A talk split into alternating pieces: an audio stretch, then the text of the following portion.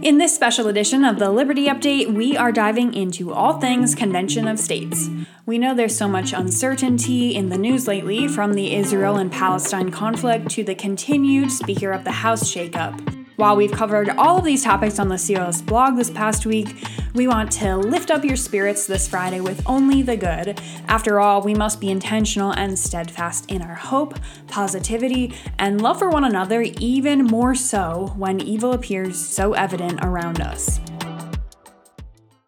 We're starting off with a recap of the Wild West Regional Summit. The gathering in Ashland, Nebraska brought together approximately 40 dedicated COS activists last month, representing all seven states in the Wild West region. The states include Colorado, North Dakota, South Dakota, Kansas, Nebraska, Montana, Idaho, and Wyoming.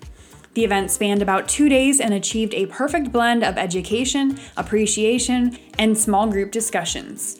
Two leaders, including the Colorado State Director and a Nebraska District Captain, were recognized and awarded challenge coins for their outstanding servant leadership, driving the Convention of States movement forward. While the summit's presentations provided valuable information and motivation, the real inspiration for many attendees came from the bonds formed with their fellow COS activists. Witnessing the diverse strategies and experiences of different teams was encouraging and essential in advancing their own efforts forward. One of the summit's highlights was an unexpected visit from COS President Mark Meckler, whose infectious passion left a lasting impression on all attendees. He offered a fresh perspective on the significance of the mission and encouraged everyone to persevere in the face of any obstacles encountered. And speaking of Mark Meckler, he reminded viewers on this week's episode of The Battle Cry to stay vigilant, informed, and prepared in the face of uncertainty. As many concerns loom in the world today, Meckler believes that being aware and prepared is essential, not out of fear, but as a responsible and vigilant response to the risks in today's world. As a Christian Jew and a lineage from Eastern Europe, he expressed his firm support for Israel and he called for strong measures against Hamas. Listen to this clip from this past Sunday's Battle Cry episode. That you use for home defense. This is being smart. This is being safe. This is being vigilant, right? Be aware of your circumstances, carry a firearm. If you're not allowed to carry a firearm, maybe you live someplace that still has these barbarous anti Second Amendment laws, carry some kind of pepper spray with you. Be very extra vigilant. Be aware if you go into blue cities, be extra aware and extra vigilant. Again, not out of fear. Be safe, be smart, be vigilant, always be prepared because that's who we are as people who know the risks that we face, understand those risks, and are willing to face those risks because we're believers. We love our country. We believe in the United States of America. We're going to stand strong for her and for her eternal values. You can listen to the full episode on YouTube or on your podcast app. And this week on COS at Home, we welcomed a distinguished guest, Dr. Thomas Lindsay, who is a thought leader and distinguished fellow for Next Generation Texas at the Texas Public Policy Foundation. Dr. Lindsay passionately conveyed that freedom is not a given, it must be earned and re earned by every generation. And he stressed that we do ourselves a disservice by overlooking the essential role that education plays in our future. He said, quote, "Our democracy depends on education." I mean, that's part of the argument we use for restoring the power to the states. It's the same thing, bringing it down to the level where the combination of motivation and knowledge is best. And that's the reason for federalism. And that's also the reason that we want parents to be able to make choices for their own education. Lincoln said, the philosophy taught in the classroom in this generation will be the philosophy practiced in the legislature in the next generation.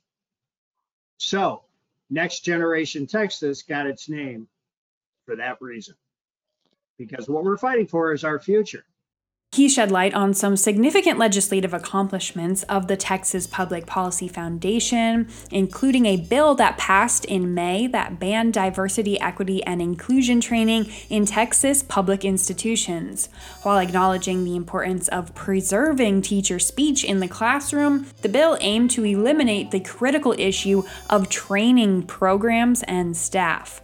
Furthermore, in 2021, they testified in favor of a bill that banned critical race theory and action civics from the Texas K 12 curriculum, demonstrating their deep commitment to education. One of the key takeaways from the episode was Dr. Lindsay's strong belief in state led initiatives as a vehicle for constitutional change. His commitment to this belief was exemplified by his recent service as a commissioner at the simulated Article 5 convention held in August, showcasing showcasing his dedication to this crucial constitutional mechanism.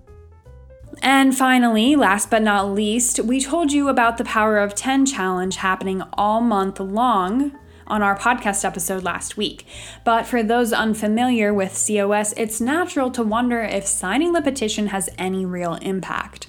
The unequivocal answer is absolutely yes. And this week we featured 10 compelling reasons why signing the line is valuable to the movement. Here are just a few reasons that you may find interesting and that you can also pass along when you are reaching out and asking new people to sign the COS petition. Number one, informing state legislators. By signing the petition, it serves as a way to communicate your support for COS to your legislators. We send every petition directly to your state representatives so they are fully aware of their constituents' support for COS. Number two, building a broad grassroots. COS brings together individuals from mixed political backgrounds who share the common goal of limiting federal power. It's amazing to see the lifetime relationships and friendships that develop from working with other like minded and passionate Americans toward a common unifying goal. Number three, preventing tyranny. By signing the Convention of States petition, you are advancing the Article 5 solution to a federal government that is intrusive and has grown excessively large.